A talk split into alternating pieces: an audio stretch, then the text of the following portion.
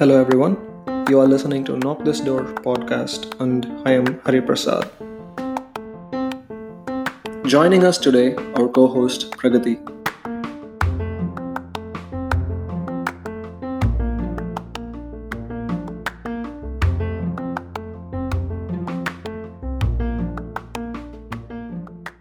Right off the bat, what do you think is common between cattle, grains, tools, shells, metal, paper, bits and bytes?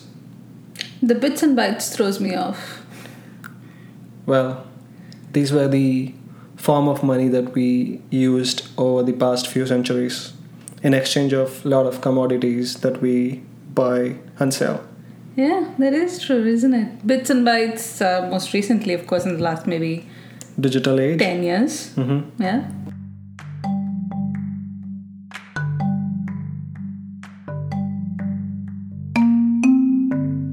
Yes, today we want to talk about money, which has no value in itself physically, but we give a value because it is a mere medium of exchange for the things that we want to buy. From the basic needs such as food to the luxury of owning a chartered plane and so on. hmm But wait, is money that something that you actually take for granted, going by the theme of this podcast? Good question. Money is something we don't take for granted, but the concept of money is what I'm trying to say. So now that we can buy whatever we want and anybody can afford what they want based on the money they have. So I'm just telling that the concept is taken for granted. Yeah. Yeah, I remember reading um, some time back that one of the defining characteristics of human beings and the uh, Anthropocene, which is the age of human beings, is how we invented this concept of currency and money, right? In the animal world, you do find instances of barter happening, but not so much um, currency. So I'm interested in learning how we developed this and came so far.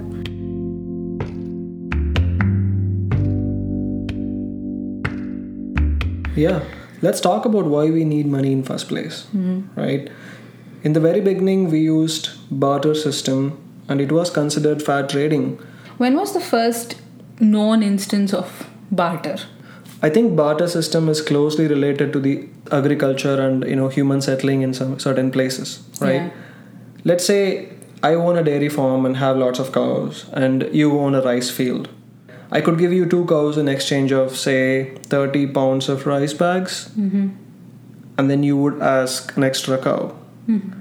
That's when we negotiate and we end up saying what's the value that we can put, and say four cows equal to 40 pounds, mm-hmm. right? But that wouldn't have been consistent across different places, right? That is correct. There are three major challenges in this barter system that you know I found interesting. Number one, the value of the commodities in exchange are not always equal. Right. Meaning the effort to produce rice is probably different than raising a cow. Mm-hmm. And number two is the demand and supply problem. What if I want wheat and not rice? Mm-hmm. Where would you go and sell? Right. The third point is it is difficult to transport such commodities. Imagine, you know, I have to move cows from one place to another if I need rice. The barter system stayed within the same community. So we're talking about uh, agricultural commodities, right? So I, I mean, close to I think your point number two and uh, and even maybe one. Uh, human beings started developing the need for other things outside of just food and shelter, right? So you had people producing uh, maybe pottery and utensils, and then maybe clothes and uh, animal skin for for other purposes and things like that, which you would not need on an everyday basis as as as you do with food and cattle and things like that but are still commodities that are needed that we needed to find a way to trade If you think about it, we started with the basic amenities and then we slowly expanded our circle to a lot of other things that we want Yeah. in life. Right. You know, from what we need is basically food and shelter, from what we want, everything in the world that we invented. yeah, and the barter system wasn't going to hold up with that for a long time.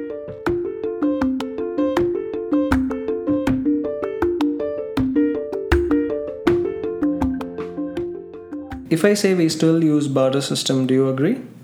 Hmm. Where do we not use money anymore to buy things? I'm not so sure there's still barter system around. Have you seen this movie called The Holiday? Oh, well, okay. I'm talking about house exchange. Apparently, there is a website, Home Exchange, which you can use even now. You can swap your houses, and uh, that's actually without any money. Right. Right, interesting. Obviously, barter system had its own challenges, and let's talk about what we did next to improve trade, not just locally but across the world.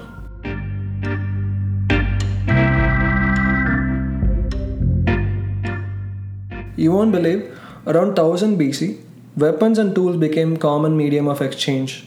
What was the historical, how, how was this recorded uh, historically?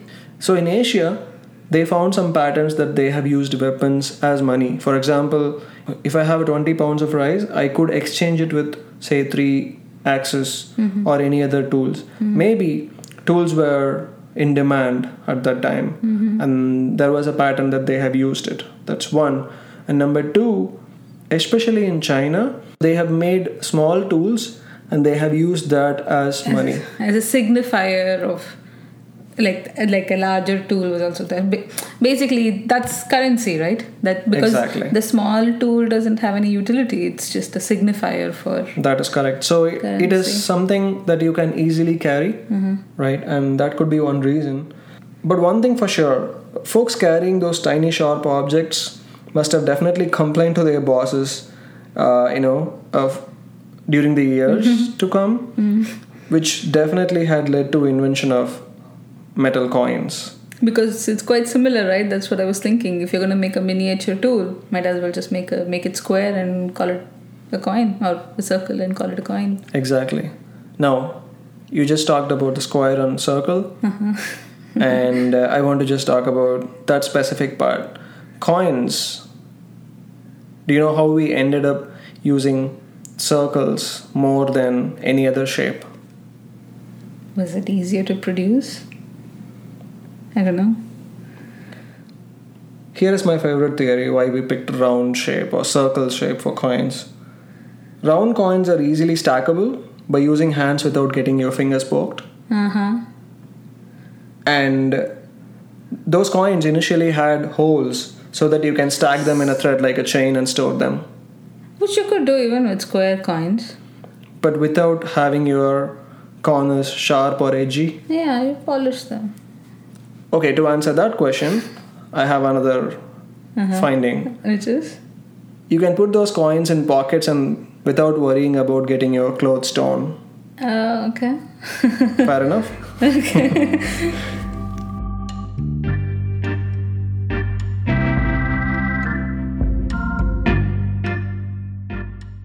Later, around 600 BC, in Lydia, West Turkey, that's where they say that they have minted the first official currency using silver and gold. why silver and gold why couldn't have been any other metal that was widely used at the time which had with like bronze or So, copper?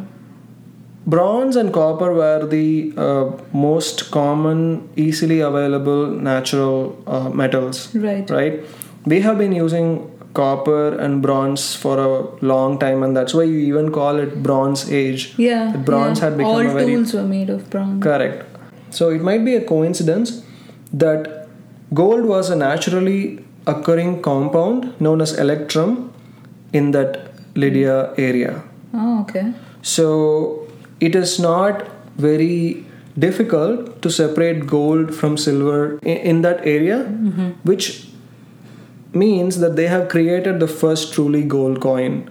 And even I am really fascinated how gold has attained that top of the metal criteria I mean, there is a reason now why we use the gold and gold standard, but I'm thinking historically, why was gold set as the We'll talk about that. We'll talk about gold standard, but if you think about why gold, mm-hmm. that is something that fascinates. Maybe, maybe it's it's shining attraction that you know uh, you have to keep it as a as a precious one. Yeah. And number two, gold and silver metals are not strong as any other metals to use for anything.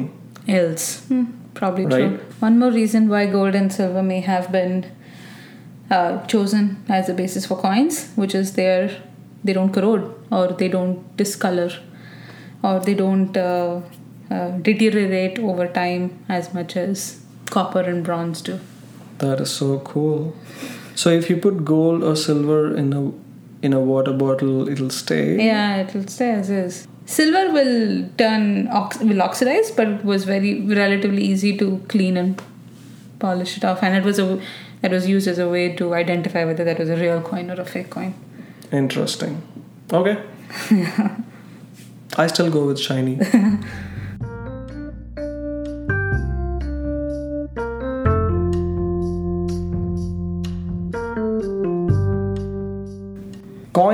especially silver and gold coins, became a super hit for the next 12 to 14 centuries, mm-hmm. and the entire world trade was operated through the exchange of these coins. Mm-hmm.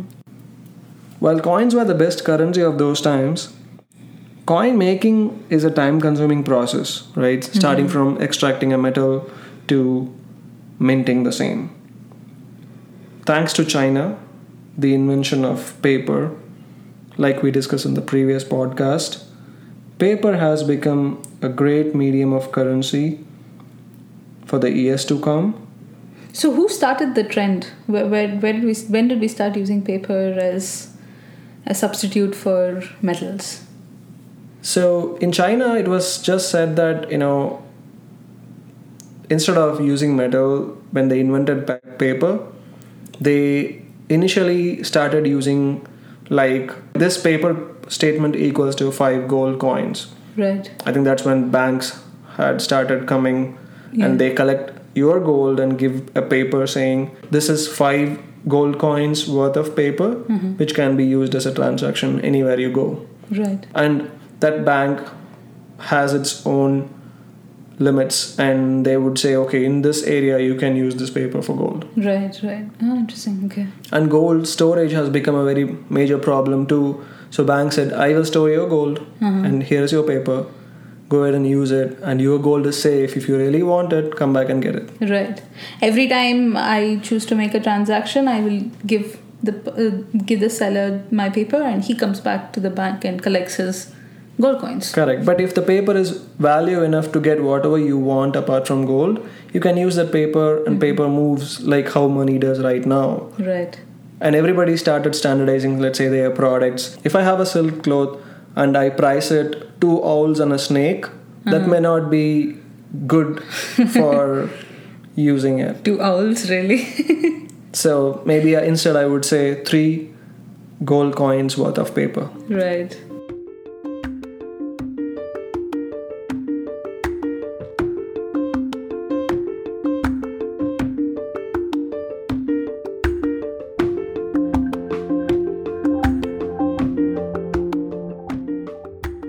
While paper became the medium of exchange for currencies it has still not replaced gold and silver until Right. say countries were formed Right.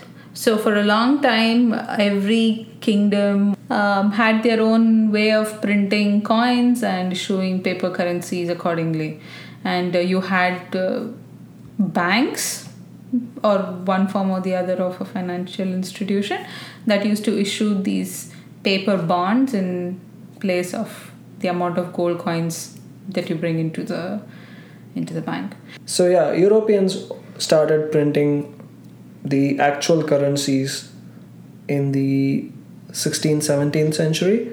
And uh, that has become popular because you can carry it easily than gold coins. And transport it easily. correct.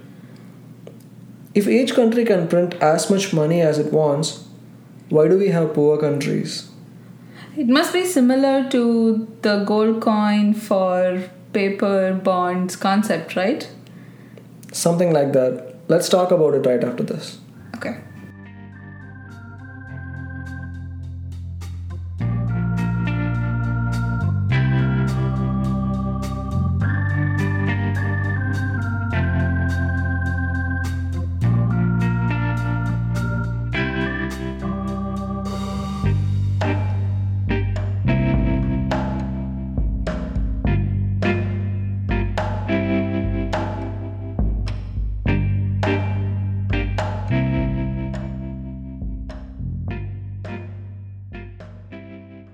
So far, we discussed about two types of money. One, commodity money, that is, using the commodity itself as money, like the barter system, Right. cattles, Rice. grains, whatever that may be.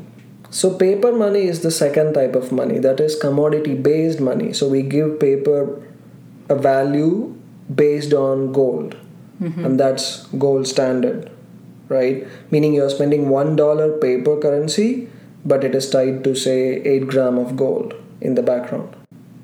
Gold standard is when a country ties the value of its money to the amount of gold it possesses. Okay. Interesting. So, is there a reason why we chose gold? I mean, we talked about why gold was used in to make coins, but why do we use the gold standard? Why couldn't it have been any other commodity?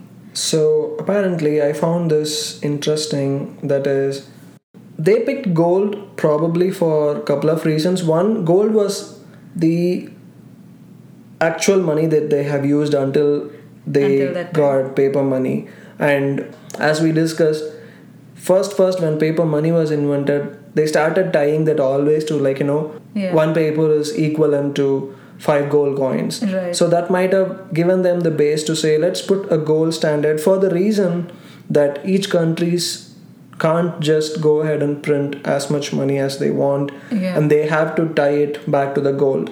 You know what gold standard means? Mhm. If you have a bank note of a specific country, you can go to the bank and get the equal amount of gold. Right. So each government which prints that money should have a gold reserve for those money that they print. Yeah, so gold was chosen, I guess, as because historically that's what every nation uh, finally ended up using for its coins, right? So that was the basis for the issuance of the gold.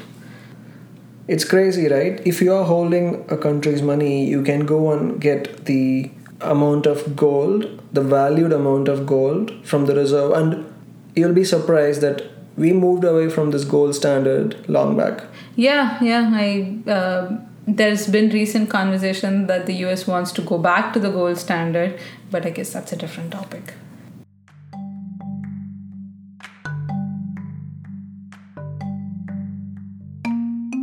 I don't know if it was a US decision or overall global decision, but right after the Great Depression in 1930s, mm-hmm. they did not know if it is a good idea to relate always gold standard to money. Yeah, I think I remember reading something about this. So after the depression, they wanted to boost the economy, and having it tied to gold reserve meant that you just actually people had to go out and find gold and mine gold in order to generate enough money to put, to to pump it back into like for business or for um, in the economy, right? And they couldn't continue to do that. They wanted to keep it independent because there is no infinite amount of gold under the earth. That is correct. And the current type of money that we call is fiat money. Fiat money is nothing but the currency that is not backed by any physical commodity, such as hmm. gold. And the value of money is derived from the relationship between supply and demand, as well as the stability of the issuing government. So technically, then, if I'm if I'm running a country, I can print an infinite amount of currency, right? You can, but that will lead to inflation Yeah. And other domino effect that you know a lot of financial advisories know you know why fiat i did a small search and apparently the word fiat comes from latin and is often translated to it shall be or let it be done, Uh-huh. which sounds a little sketchy. Yeah, so they, they're going after the same concept. The country can print how much ever money they want. Yes, the government can print how much of money they want.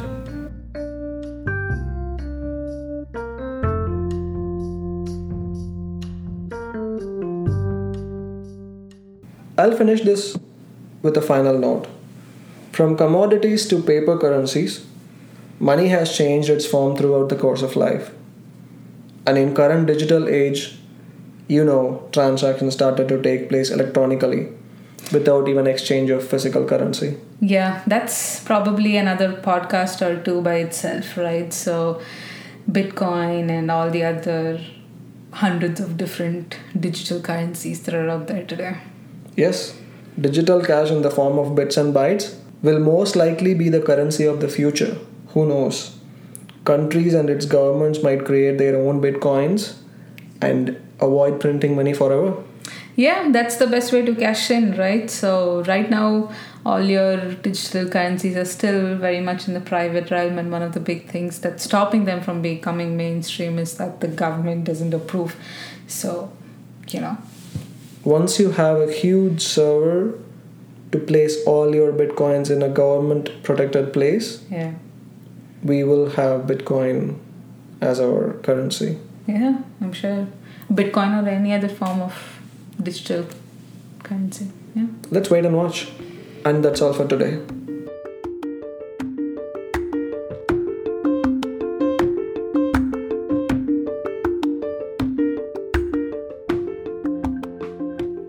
See you next time with an interesting topic. Thanks for listening. This is Knock This Door podcast, and I'm your host, Hari Prasad. Thank you. Music in this episode by Blue Dot Sessions.